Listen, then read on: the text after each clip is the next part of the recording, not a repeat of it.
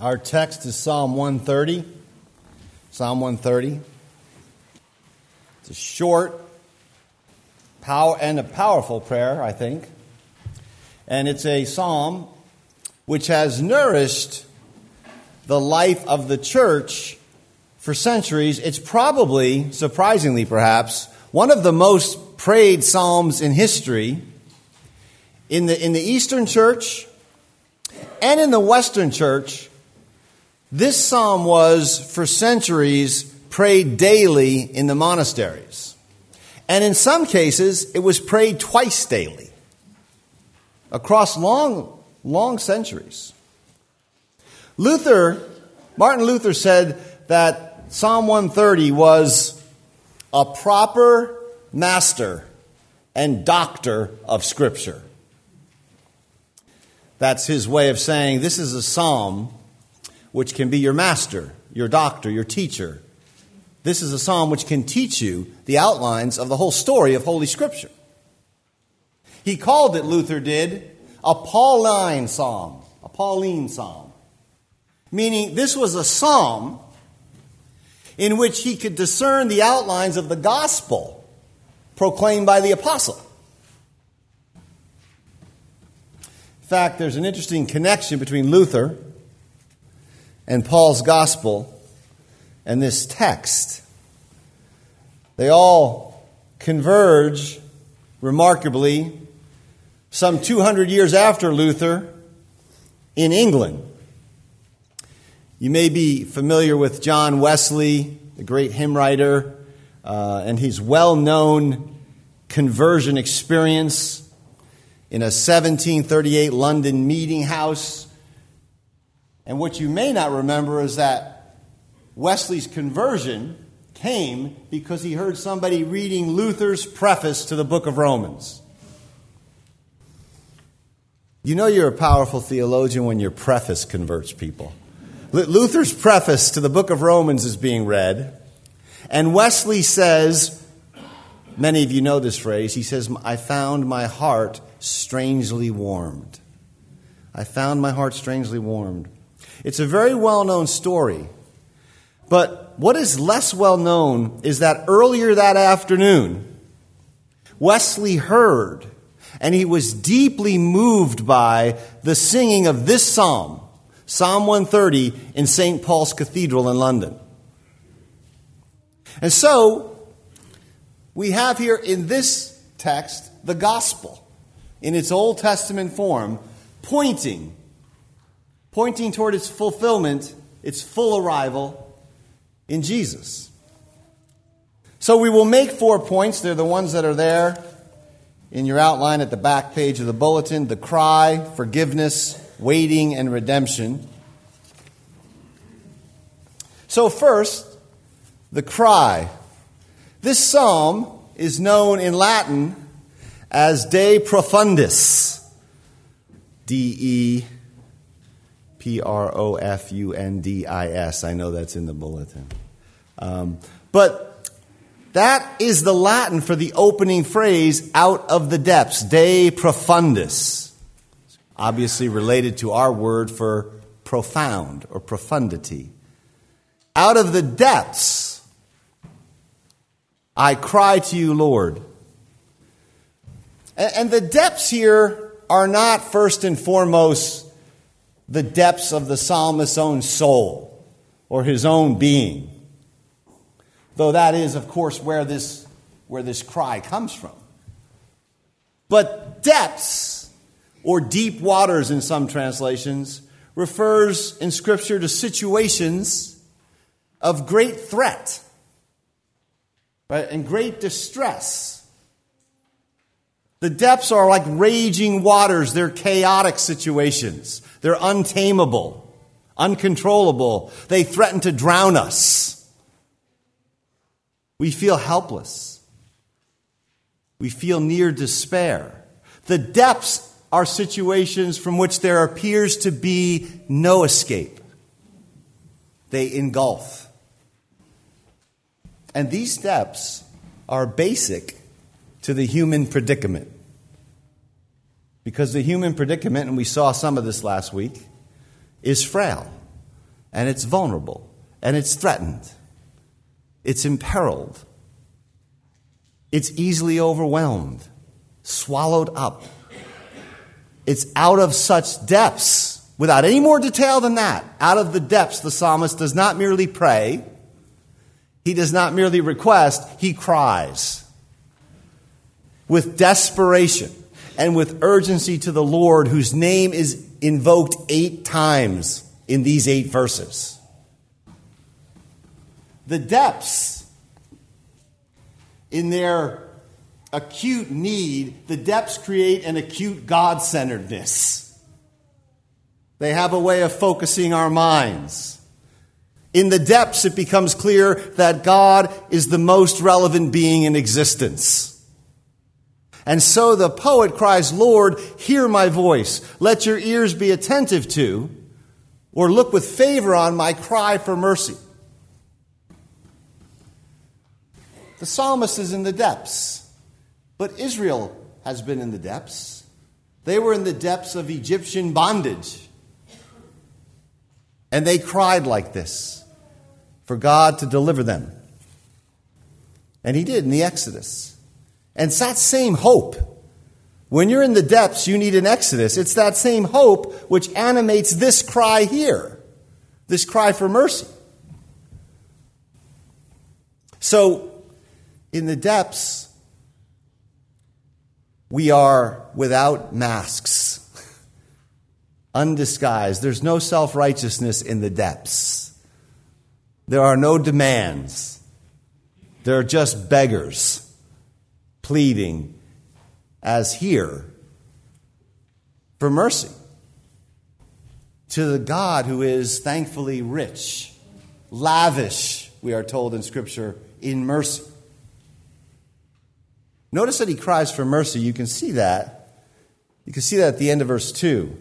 And that implies that the psalmist is in the depths, in part, at least in part, because of sin. The depths created by our own sin, both individually and together, collectively, the depths and its effects are depths which engulf every human being. Right? Because of sin, the race is swallowed up in a web of death in a web of corruption. In this sense, everyone is in the depths. There's nobody standing on dry land. And so the text does something wonderful here. It, it makes an appeal to the even greater depths. Right? The infinitely glorious ocean of God's mercy. You're in the depths.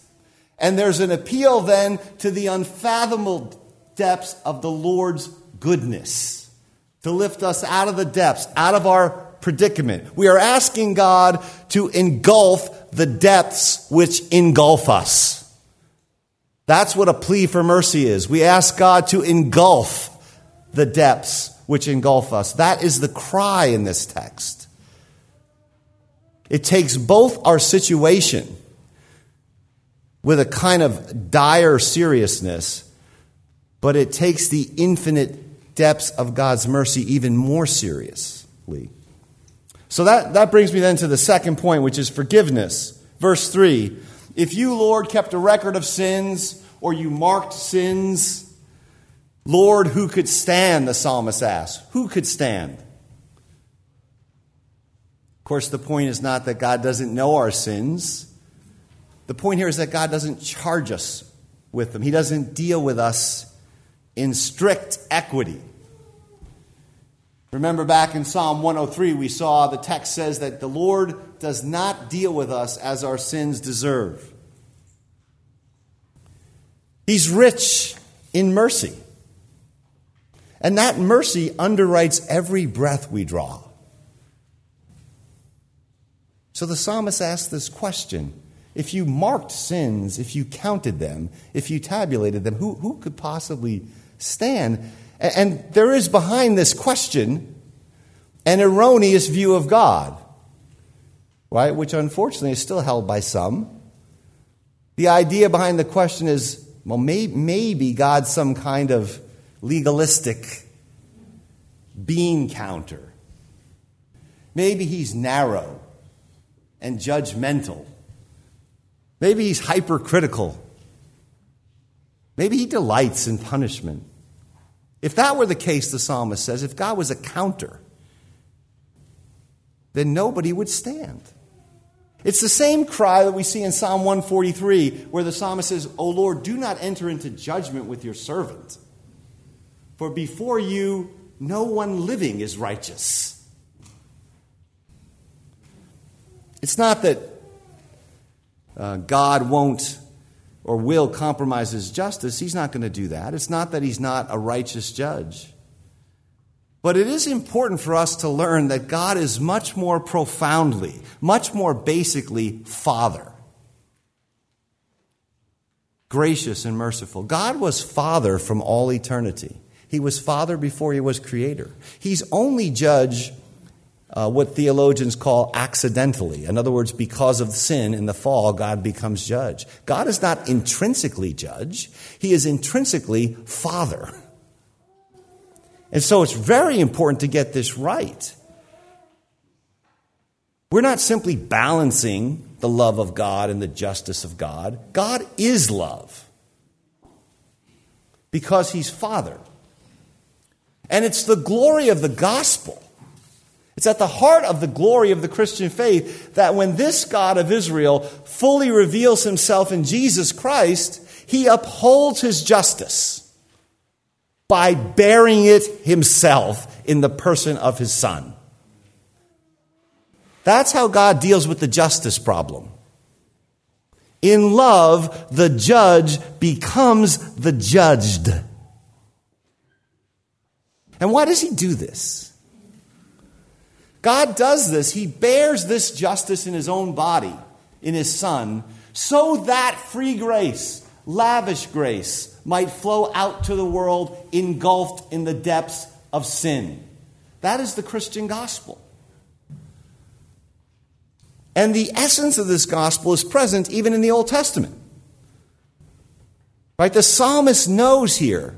It's, this is a gospel, Christ centered, Messiah centered insight by the psalmist. He knows that God is not, in fact, dealing with him or with Israel in terms of strict justice. Rather, he says, with you there is forgiveness. Notice that, that with God, at his right hand, this phrase means, if you will, with him there is forgiveness. It's not only that he has the authority to forgive, it's that he has the disposition to forgive right? That he delights to forgive, that he doesn't forgive grudgingly with little post forgiveness lectures, that it's God's delight to cancel debt, to engulf the depths that you're in, to create a new beginning. Forgiveness is with him.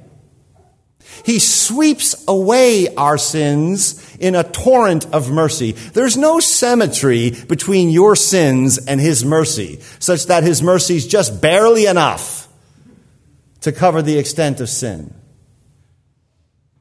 Forgiveness is with Him. And because forgiveness is with God, the text says that we reverence Him or we fear Him. Notice the striking order in the text. There's forgiveness with you, the text says, so that you might be feared. The fact that God pardons you is designed to produce fear or reverence for God. And so, this, I suggest, is a new light, a new angle on seeing the fear of the Lord. Fear here is something much more wonderful than fear of judgment. This is fear which flows from God's goodness and kindness. Remember the Aslan character in the C.S. Lewis books, he was scary good. That, that's, that's how God is. He's scary good. And this is then filial fear. It's fear It's the kind of love and respect children have for beneficent fathers. God forgives you that you might fear him. We sometimes might worry about this. There might be personality types that think, well, this is, this is, not, this is not well regulated. I mean, forgiveness indeed can be taken for granted. It can lead to presumption. Don't we need more threats? But a piety which fears God only, or even primarily because he is judge, is defective. And seriously defective. This is fear which flows from God's fatherly mercies. You know what this reverence here is like? It is like the reverence the incarnate Son has for his Father. How should you fear God? You should fear God the way Jesus feared and loved his Father. It's the reverence of adopted children. There's forgiveness with him. Therefore, fear him. And the third point is waiting. This is a word used four times, so there's a big stress on this in the text. In verses 5 and 6, I wait for the Lord, my soul waits. Forgiveness, when God pardons us, it leads to reverence. And forgiven people who revere God are waiting people. They wait in hope. Why is that? Why does the psalm move this way? I think it's because forgiveness, present, when God forgives your sins in the present, as wondrous as it is, it is not our full inheritance. It's a down payment. Forgiveness points to the coming glory. And so waiting here means yearning or watching or groaning or anticipating, to eagerly seek for something. And it's synonymous with the, with the word for hope in the text. The text goes on and says, In his word I hope. So we're pardoned. We revere the Lord so that we might wait in hope. But how do we wait in hope? What does that mean? How do we do it? Well, it's to place your hope in His Word. Notice, in your Word I hope. We're not simply hoping for something we're conjuring, but we have in the Word, which comes to us in Holy Scriptures, we have a story. We have a narrative, and that narrative goes somewhere. It has a future. And so, in, a sense, the Bible bends you toward the end, toward the future, toward our hope. And so we can't really wait and hope properly without the Word.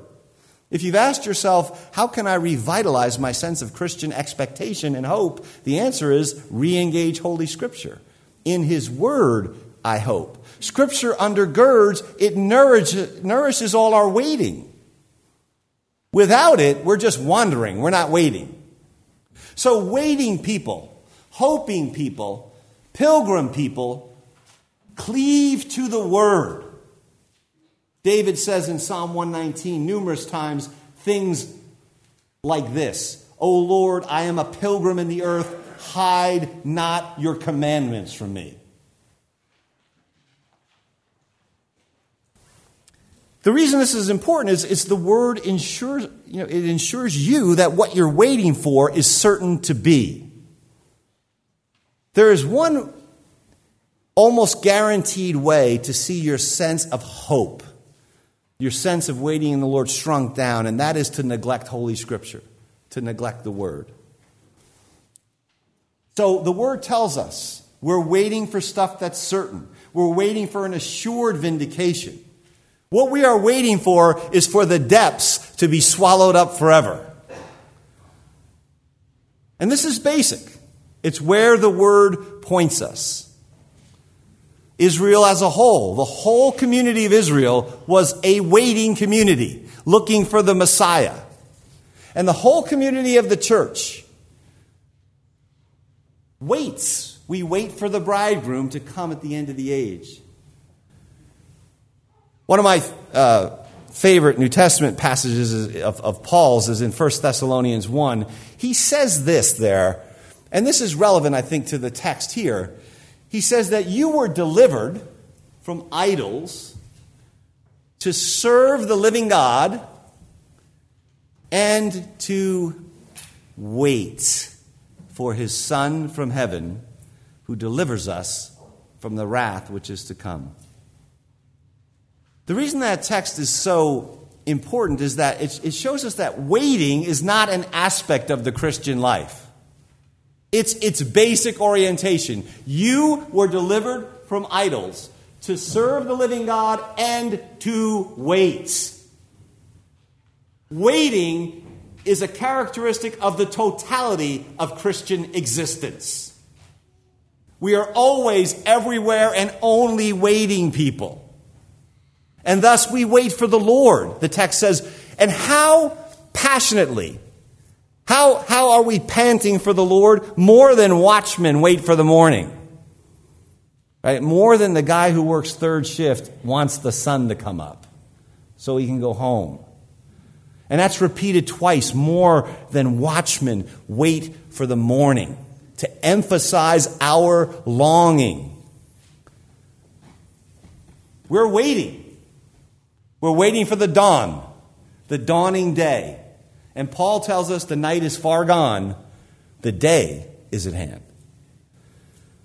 Finally, then, I want to talk about the fourth, the fourth thing here is redemption, full redemption. Verse 7. In verse 7, the psalmist finally addresses or now addresses the whole community of Israel. He says, O Israel, talks to everyone else, put your hope in the Lord, for with the Lord is unfailing love. This is the ground of the forgiveness in verse 3. Why does God forgive our sins? Because unfailing love or covenant love is with him. Because he remembers his covenant, he doesn't remember or charge you with your sins. So it's precisely because God has bound himself to us in covenant that he can forgive us. He's bound himself to forgive. Now, this kind of God who's made a covenant with you, has bound himself to pardon you, is the kind of God you can wait for, right? With solid, certain hope. Notice the text says, For with the Lord is unfailing love, and with him that, there's the with him for the third time. With him is full redemption. Earlier it was with him is forgiveness. Here it's with the Lord is unfailing love, and with him is full redemption. Full redemption reaches out to the new creation, to the restoration, the redemption of all things. Some Bibles translate this as copious redemption or plenteous redemption. Redemption that's cosmic and vast and full and free. Redemption that's deeper than the depths of the human predicament. This redemption will not resonate with you unless you first take the measure of the depth of the human predicament.